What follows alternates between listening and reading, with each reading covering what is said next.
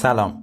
این نهمین اپیزود دایتکسته که در عواسط شهریور ماه 98 ضبط میشه. من دکتر محمد رادفر هستم دکترای عمومی داروسازی و متخصص تغذیه و رژیم درمانی. هدف من تو دایتکست توضیح مسائل نسبتا پیچیده تغذیه‌ای به زبان ساده برای ترویج تغذیه سالمه. تو این اپیزود می‌خوام در مورد رژیم گیاهخواری و گیاهخواری مطلق صحبت کنم.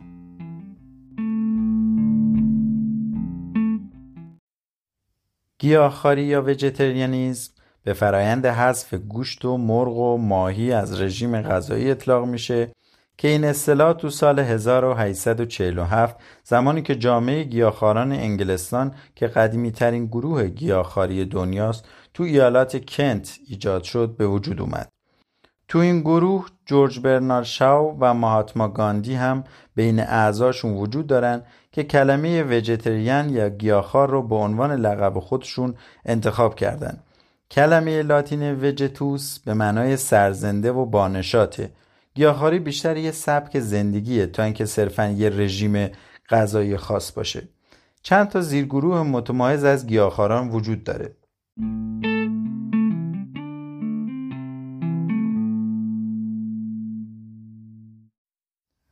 ویگان ها که گاهی اوقات گیاهخواران صرف هم نامیده میشن افرادی هستند که تمام محصولات حیوانی رو از رژیم غذایی یا لباس یا پوشاک خودشون حذف کردن. حالا در هر صورت چه منجر به مرگ حیوان شده باشه یا نشده باشه. این گروه از اصل و محصولات لبنی هم استفاده نمی کنن و لباس هایی که با منشأ پشم و ابریشم و خز و چرم و هر چیزی که مرتبط با حیوانات باشه هم استفاده نمی کنن. یا حتی از رخت خواب های پر شده با پر پرندگان هم استفاده نمی کنن.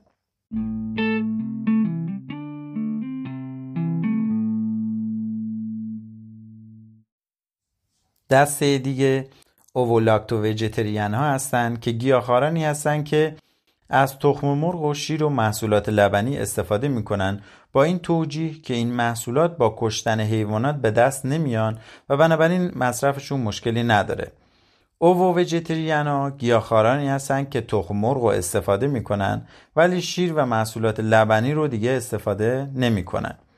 لاکتو ویژیتریانا گیاهخوارانی هستند که شیر و محصولات لبنی رو مصرف می‌کنن ولی تخم مرغ رو استفاده نمی‌کنن. سمی ویژیتریانا افرادی هستند که گوشت و مرغ و ماهی رو استفاده می‌کنن ولی هدفشون اینه که از مصرف گوشت حیوانات تو رژیم خودشون کم کنن و این میزان مصرف رو آروم آروم با مصرف مواد غذایی گیاهی جایگزین کنن.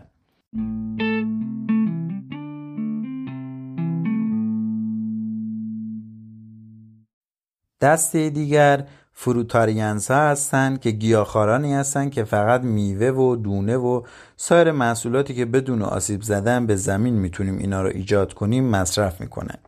فلکسیتاریان ها افرادی هستند که ترجیح میدن محصولات گیاهی بخورن ولی تو موارد استثنایی مثل تعطیلات مراسم های رسمی مراسم های مذهبی اینا از گوشت هم استفاده می‌کنن.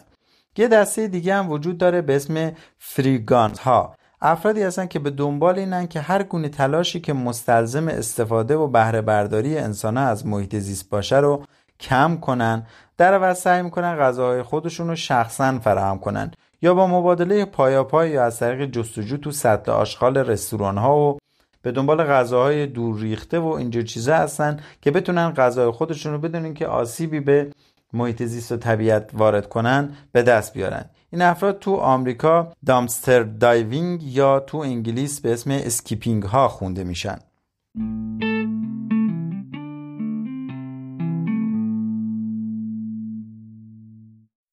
گیاهخواری یه سبک زندگیه که در تمدن‌های مختلف و زمانهای مختلف و نقاط مختلف دنیا به وجود اومده.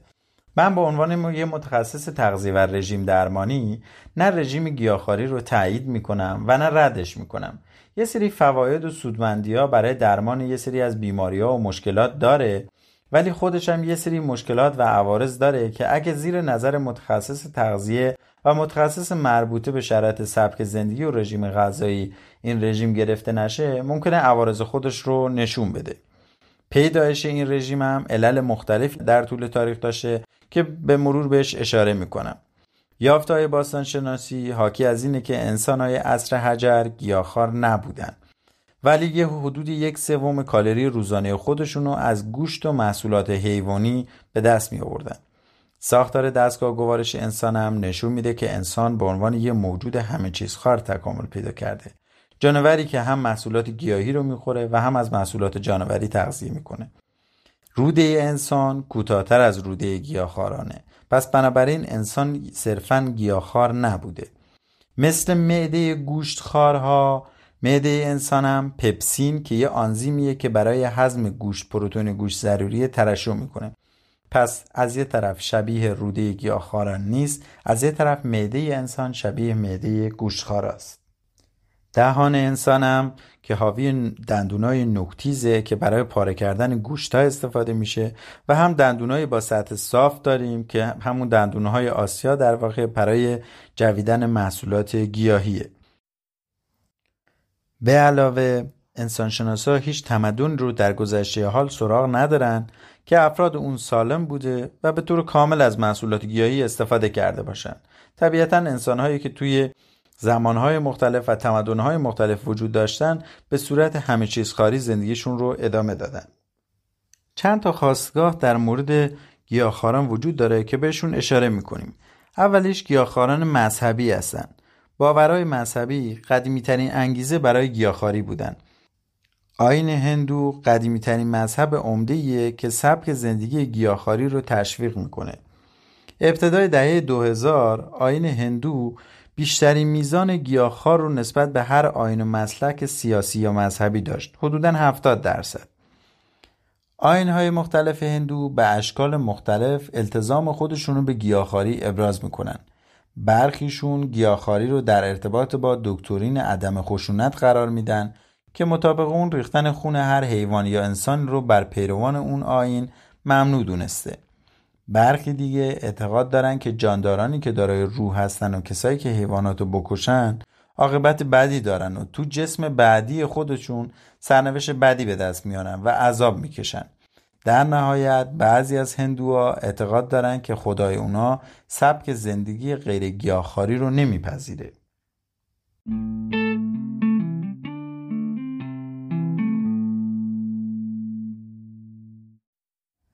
مذهب برهمایی که یک انشاب ریاضت کشانه از آین هندوه تو قرن ششم قبل از میلاد مسیح ظهور کرد و پیروان خودشو به رعایت یه رژیم ویگان ملزم کرد. اونا همچنین مجاز به خوردن ریشه گیاهان هم نبودن چون این عمل باعث از بین رفتن گیاهان می‌شد. اکثر برهمایی در روزهای خاصی در طول سال روزه می‌گیرند و اعتقاد دارند که روزه گرفتن باعث تقویت خیشتنداری و حفاظت اونا از سرنوشت های بد میشه. توی یونان قدیم پیروان فیلسوف و ریاضیدان معروف فیساغورس سبک زندگی ریاضت کشانی رو که شامل زندگی گیاهخواری به همراه قربانی کردن برای خدایان یونان بود رو رایت می‌کردن. پیروان فلسفه افلاتونی تو قرنهای سوم و چهارم بعد از میلاد مسیح نظریه فیساغورس رو که گیاهخواری کمک به خالص شدن روح می‌کنه رو احیا کردند. به خاطر ارتباط رژیم گیاهخواری با فیساغورس مسیحیان اروپایی تو قرن 16 و 17 که رژیم گیاهخواری رو رعایت می‌کردن به نام فیساغورسی خونده می‌شدن.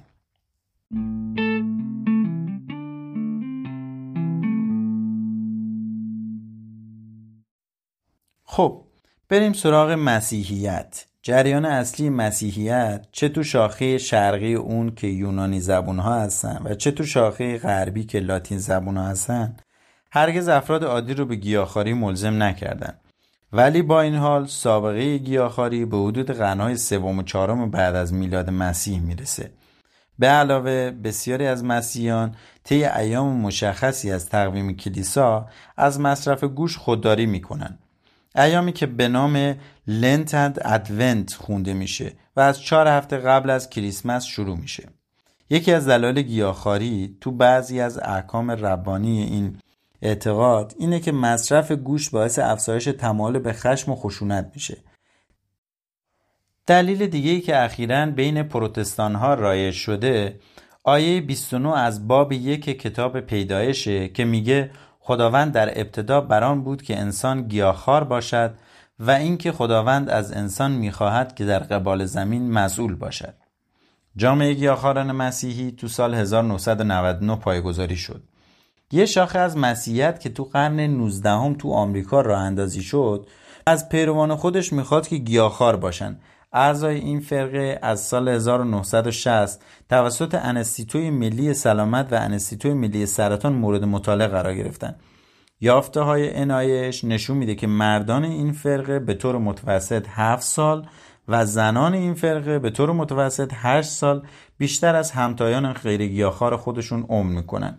البته بعضی از گروه های بیدین هم به رایت کنندگان این سبک زندگی پیوستن ولی علاقه اونها به این سبک زندگی ناشی از احترام به طبیعت یا علاقه مذهبی یا احساسات اخلاقی نیست. صرفا این سبک زندگی رو به عنوان یه سبک زندگی سالم قبول دارن.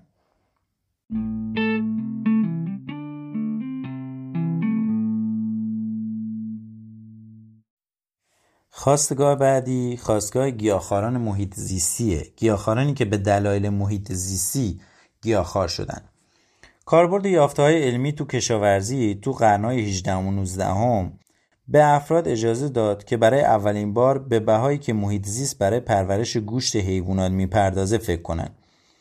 تو دهه 1770 کشیش انگلیسی به نام ویلیام پالی گیاهخواری رو با این توجیه که یک جریب زمین که در اون میوه و سبزی کش میشه به میزان دو برابر زمینی که در اون حیوانات نگهداری میشن می‌تونه جوابگوی نیازهای تغذیه انسان باشه ترغیب کرد.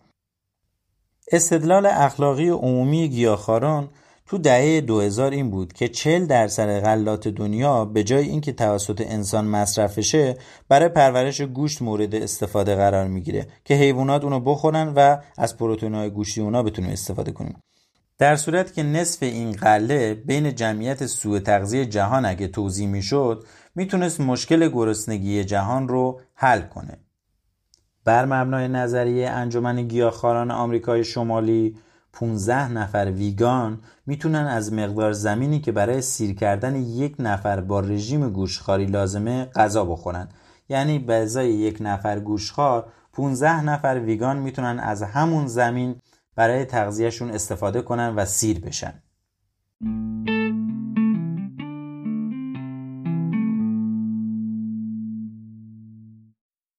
خواستگاه بعدی گیاهخواران حقوق حیوانات هستند که گیاهخوارانی هستند که به دلایل حقوق حیوانات و رایت حقوق اونا به این سمت اومدن. انتخاب رژیم گیاهخواری به عنوان راهی جهت کاهش رنج عذاب حیوانات که گاهی به عنوان گیاهخواری از سر دلسوزی هم نامیده میشه از اواسط قرن 19 هم باب شد. انجمن سلطنتی جلوگیری از بیرحمی نسبت به حیوانات تو سال 1840 هفت سال قبل از تشکیل جامعه گیاهخواران توسط ملکه ویکتوریا تأسیس شد. انجمن آمریکایی هم جهت جلوگیری از بیرحمی نسبت به حیوانات تو سال 1866 توسط هنری برگ تو نیویورک تأسیس شد. علاوه بر نگرانی هایی که در خصوص بدرفتاری با حیوانات خونگی یا حیواناتی که مورد استفاده تو کار بودن به مرور و طی قرن بیستم پیدایش مزارع نگهداری و پرورش صنعتی حیوانات مردم گیاهخوار رو نگران این کرد که از حیوانات برای خوراک و پوشاک انسان سوء استفاده های بدی بشه.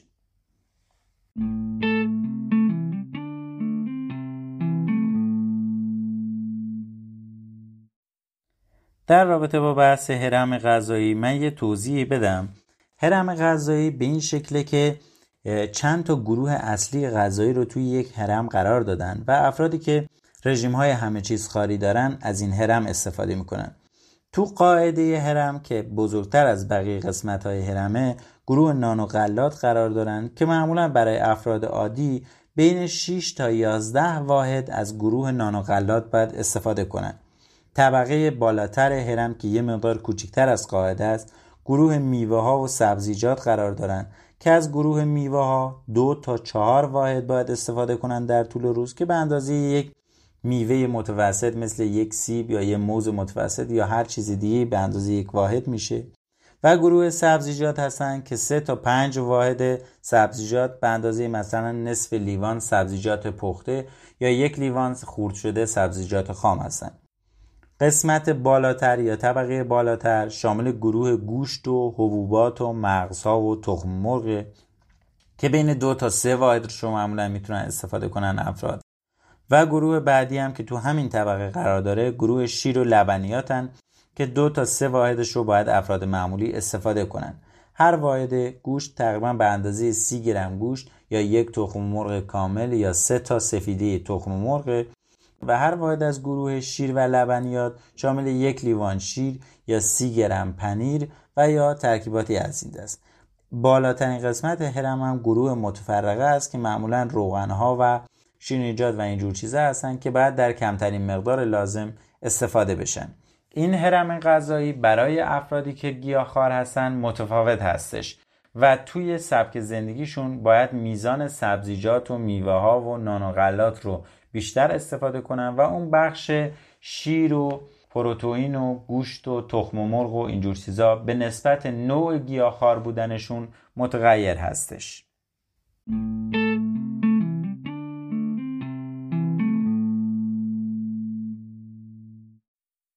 خب بریم سراغ راهنمای حرم غذایی که تو سال 2003 برای گیاهخواران در واقع توصیه شد.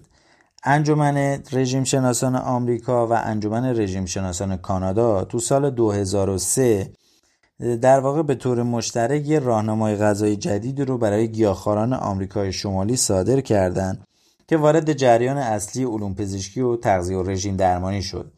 طبق این راهنما گروه های غذایی به 5 تا گروه اصلی برای گیاهخواران تقسیم میشن که توی حرم غذایی براشون جا داده شدن. که شامل یک غلات هست که غلات شالوده اصلی رژیم غذایی گیاهخواریه. غلات بهتر غلات کامل باشن ولی اگه غلات تصفیه شده و غنی شده باشن هم قابل قبوله. میوه و سبزیجات گروه دوم هستن که طبق توصیه دو تا مؤسسه درگیر در سلامت که ADA و DC هستن. توصیه میشه که گیاهخواران از هر دو تا گروه استفاده کنن و فقط به یکی از گروه ها تکیه نداشته باشن. چون اکثر گیاهخواران میرن به سمت مصرف سبزیجات و از میوه‌جات کمتر استفاده می‌کنن. این توصیه انجام شده که از هر دو گروه استفاده بشه.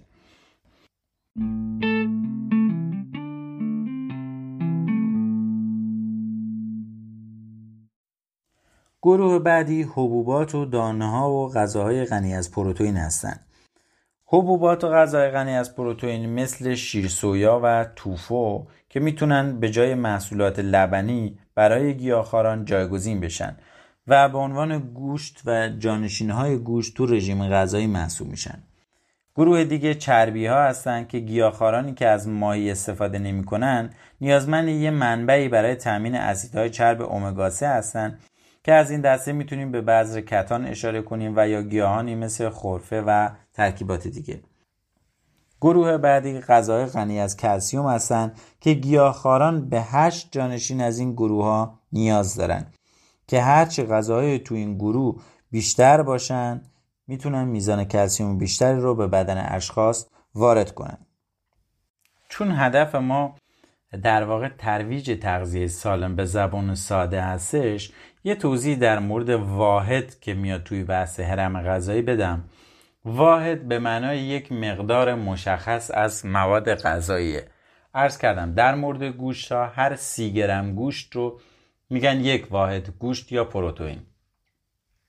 در مورد تخم مرغ هر دو تا دونه سفیده تخم مرغ یا سه تا دونه سفیده تخم مرغ رو یک واحد پروتئین در نظر می‌گیرن یا یه دونه تخم مرغ کامل رو یک واحد گوشت در نظر می‌گیرن. در مورد سبزیجات بستگی به نوع سبزیجات داره. ولی معمولا سبزیجات رو به صورت خورد شده در نظر می‌گیرن. مثلا نصف لیوان سبزی پخته شده رو مثل اسفناج مثل سبزیجات دیگه رو به عنوان یک واحد سبزیجات در نظر می‌گیرن. یا اینکه یک لیوان خورد شده خام مثل کلم خام یا کاهوی خام خورد شده به اندازه یک لیوان رو یک واحد سبزی در نظر می‌گیرن. مصرف حداقل واحدهای ممکن از هر گروه برای گیاهخواران یه رژیمی در حدود 1400 تا 1500 کیلوکالری در روز رو فراهم می‌کنه. 1400 تا 1500 کیلوکالری در روز کالری کمیه برای یک فرده که مثلا به فرض مثال 70 کیلوگرمه. اما از طرف دیگه میشه این میزان کالری رو افزایش داد. خصوصا گیاهخوارانی که فعالیت بدنی بیشتری دارن باید مقدار واحده هایی که از مواد غذایی گیاهی است رو بیشتر استفاده کنن و شیرینیجات رو برسونن به حداقل مقدار ممکن.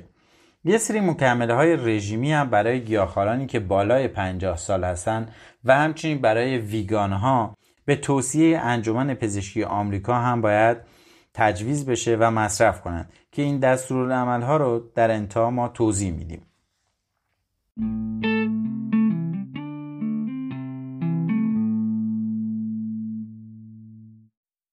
یک سری از رژیم های گیاهخواری هستند که رژیم های اختصاصی گیاهخواری هستند که بر اساس گستره وسیعی از دلایل مذهبی و اخلاقی و شرایط منطقی جغرافیایی قابل تطبیق هستند که بعضی به بعضی از اونها اشاره می‌کنیم. از جمله رژیم مدیترانه‌ای. مراحل و منشأ این رژیم یک رژیم صرف گیاهخواری نیست و فقط با کاهش مصرف گوشت و تخم مرغ و یا استفاده حداقل از مرغ و ماهی این رژیم شکل گرفته.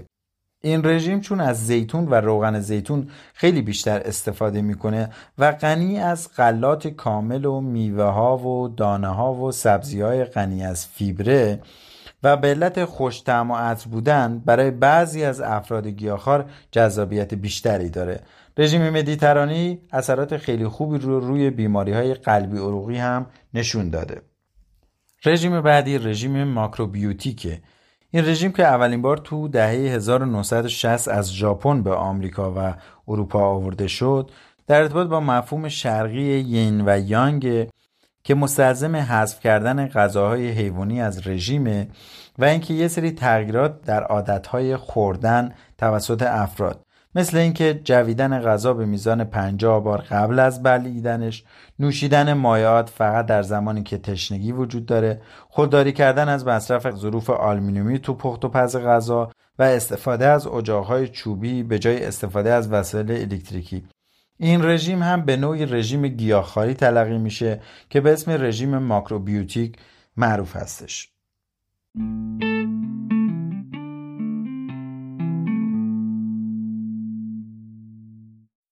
رژیم اختصاصی بعدی رژیم اورنیشه که توسط یک پزشک برای برگردوندن نشونه های بیماری قلبی ایجاد شد و به عنوان رژیم کاهش وزن هم استفاده میشه. این رژیم یه رژیم کاملا کمچربی پرفیبره و با حذف گوشت قرمز و مرغ و ماهی در واقع شکل گرفته. افراد می‌تونن مقدار کمی سفیده تخم مرغ یا شیر بدون چربی یا لبنیات بدون چربی رو تو این رژیم استفاده کنن.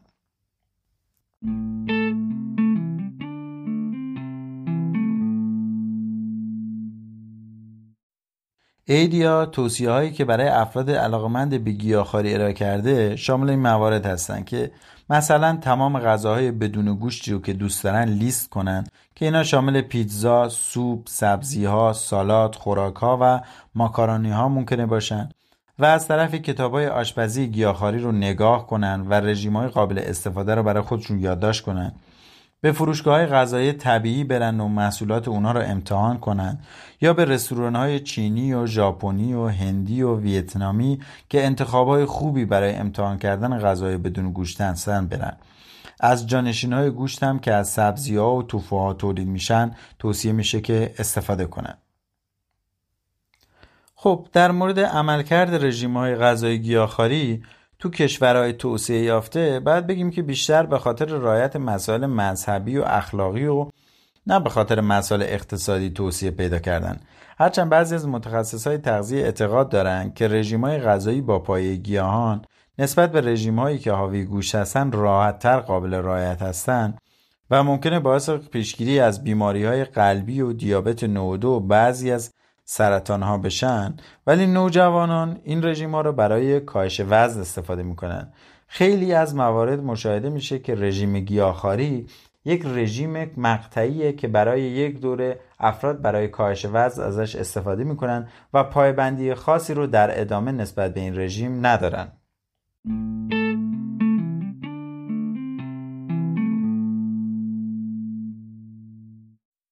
بریم سراغ مزایای رژیم گیاهخواری. مطالعه طولانی مدت انستیتوی ملی سلامت نشون داد که فشار خون پایین، میزان کمتر بیماری های قلبی عروقی، سطح پایینتر کلسترول خون، خطر کمتر سرطان کولون و پروستات در ارتباط با رژیم گیاهخواری قرار داره.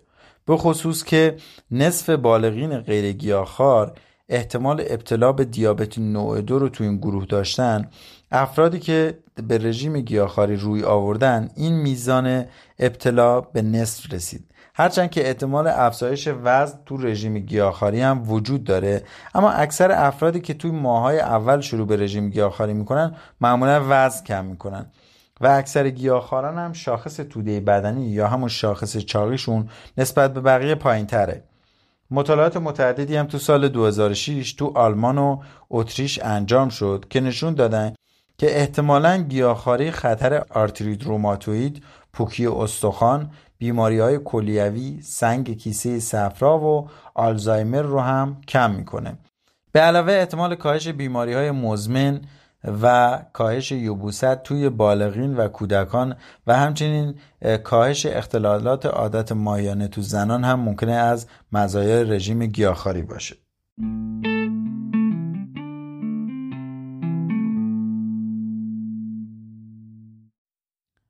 انجمن رژیم شناسان آمریکا قویا توصیه می‌کنه که قبل از شروع رژیم گیاهخواری حتما با یه پزشک یا متخصص تغذیه مشورت بشه علت این امرم اینه که تنوع تو رژیم های گیاهخواری خیلی زیاده و تفاوت های ویژگی های فردی مثل قد، وزن، سن، ژنتیک، سطح فعالیت، محل جغرافیایی زندگی و یا وجود مشکلات سلامتی باید در نظر گرفته بشه. یه متخصص تغذیه می‌تونه علاوه بر اینکه رژیم با کفایتی رو از نظر تغذیه‌ای برای افراد گیاهخوار تنظیم کنه اون قسمت لذت بخش بودن رژیم رو هم در نظر بگیره. خب رژیم غذایی گیاهخواری ممکنه یه سری خطرات هم داشته باشه که به اونا اشاره می‌کنیم. قدیمی ترین نگرانی هایی که تو رژیم گیاهخواری وجود داره که توسط متخصصین تغذیه معمولا ابراز میشه خطر کمبود مواد مغذی به خصوص برای پروتئین و مواد معدنی مثل آهن، کلسیوم و روی و یا ویتامین های مثل ویتامین آ، ویتامین دی، ریبوفلاوین که میشه ویتامین B2 و ویتامین B12 همچنین یود و اسیدهای چرب امگا 3 هستش. راهنمای غذایی گیاهخواران تو سال 2003 توصیه می‌کنه که گیاهخواران بالای 50 سال و ویگان ها تو تمام گروه های سنی باید مکمل ویتامین B12 و ویتامین D رو مصرف کنن یا غذاهای غنی شده با این ویتامین ها و مواد مغذی رو تو برنامه های خودشون داشته باشن. مکمل سازی ویتامین دی بخصوص برای گیاهخوارانی که در ارزهای جغرافیایی بالاتر زندگی می‌کنن اهمیت بیشتری داره و باید توی رژیم های غذایی گیاهخواری از مکمل های ویتامین دی استفاده بشه. علاوه بر نگرانی های تغذیه‌ای یه سری شواهد و مستندات وجود داره که رژیم های گیاهخواری باعث افزایش خطر سرطان سینه تو خانم هایی میشن که محصولات سویا رو زیاد استفاده می‌کنن دونه های سویا حاوی یه نوع فیتو استروژن هستند یک استروژن گیاهیه که با سرطان سینه مرتبط هستند بعضی از سرطان های سینه تو خانم ها استروژن مثبت هستن. یعنی به هورمون استروژن توی بدن خانم ها حساس هستن و وقتی میزان استروژن بالا میره خطر اود یا افزایش این سرطان ها بیشتر میشه. حالا یه سری از محصولات گیاهی هستن که فیتو استروژن ها یا استروژن های گیاهی دارن که شبیه استروژن های موجود تو بدن خانم ها عمل می‌کنن و خطر سرطان سینه رو افزایش میدن. این استروژن های گیاهی شاید مسئول نسبت بالاتر تولد دختر تو مادرانی باشن که گیاهخوار هستن. یعنی در واقع استروژن های گیاهی موجود در رژیم گیاهخواران ممکنه زنان را به سمت تولد نوزاد دختر بیشتر پیش ببرند. و اینکه چرا این دختران دارای بلوغ زودرسی نسبت به دختران مادرهای غیر گیاهخوار هستن هم ممکنه به همین میزان بالای فیتو استروژن ها برگرده. یعنی دخترانی که مادرانشون گیاهخوار هستن معمولا ممکنه دچار بلوغ زودرس نسبت به همتایان خودشون که غیر گیاهخوار هستن بشن.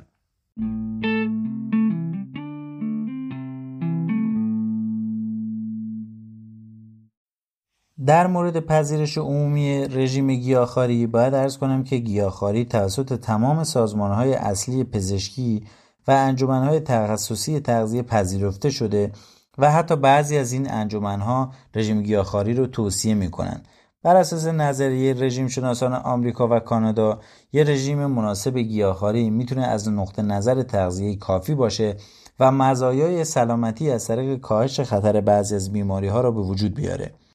یه رژیم تنظیم شده گیاهخواری می‌تونه برای تمام مراحل زندگی فرد حتی شامل حاملگی و شیردهی و کودکی و نوجوانی هم مفید باشه.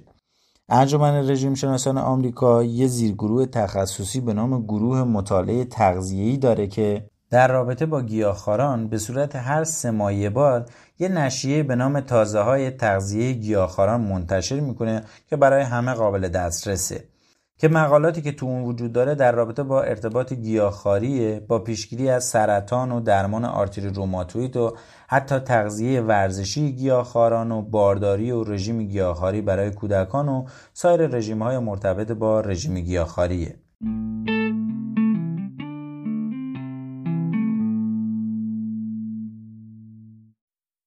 آمارا نشون میده که حدود 2.5 درصد از بالغین یعنی افراد بالای 18 سال تو ایالات متحده آمریکا و 4 درصد از مردم کانادا از رژیم گیاهخواری پیروی می‌کنن. گروه تأمین منابع گیاهخواران که یه سازمان غیر انتفاعیه تو سال 2006 یه نظرسنجی انجام داد و برآورد کرد که تقریبا حدود 4 ممیز 7 میلیون نفر گیاهخوار توی آمریکا داریم که حدود یک سوم تا نصفی از این تعداد 4 ممیز 7 میلیون نفر ویگان یا گیاهخوار مطلق هستند که در واقع این مؤسسه میگه که احتمال گیاهخوار بودن در جمعیت 45 تا 54 ساله دو برابر جمعیت 18 تا 24 ساله است. و جالبتر این که افرادی که از دانشگاه فارغ تحصیل شدن دو برابر افرادی که دبیرستانشون رو هم تموم نکردن احتمال داره که گیاهخوار بشن. یا آمریکایی های اسپانیایی تبار نسبت به آفریقایی ها بیشتر احتمال داره که گیاهخوار باشن. و از طرف دیگه هیچ ارتباطی بین درآمد خانوار با سبک زندگی گیاهخواری وجود نداره و افراد با هر سطح درآمدی احتمال برای گیاهخوار شدن دارن. امید مخالفت با گیاهخواری تو کشورهای توسعه یافته دلایل شخصی داره تا اینکه پایه و مبنای علمی یا سیاسی داشته باشه. چون برخی مواقع گیاهخواران حس برتری خودشون نسبت به در واقع افراد غیر گیاهخوار نشون میدن و اشخاص دیگری که گوشت رو مصرف می‌کنن رو در واقع نکوهش و سرزنش می‌کنن خیلی از افراد ممکن از افراد گیاهخوار بدشون بیاد. و در واقع انجمن گیاهخواران آمریکای شمالی به گیاهخواران جدید توصیه می‌کنه که به انتخاب خود افتخار کنند ولی در نظر داشته باشند که هر کس خودش در خصوص رژیم غذاییش تصمیم می‌گیره و نباید بقیه رو به خاطر مصرف گوشت یا محصولات حیوانی یا پروتئینی سرزنش کنند در واقع می‌خواد یه جوری این خودبرتربینی افراد گیاهخوار رو نسبت به افراد غیر گیاهخوار کاهش بده.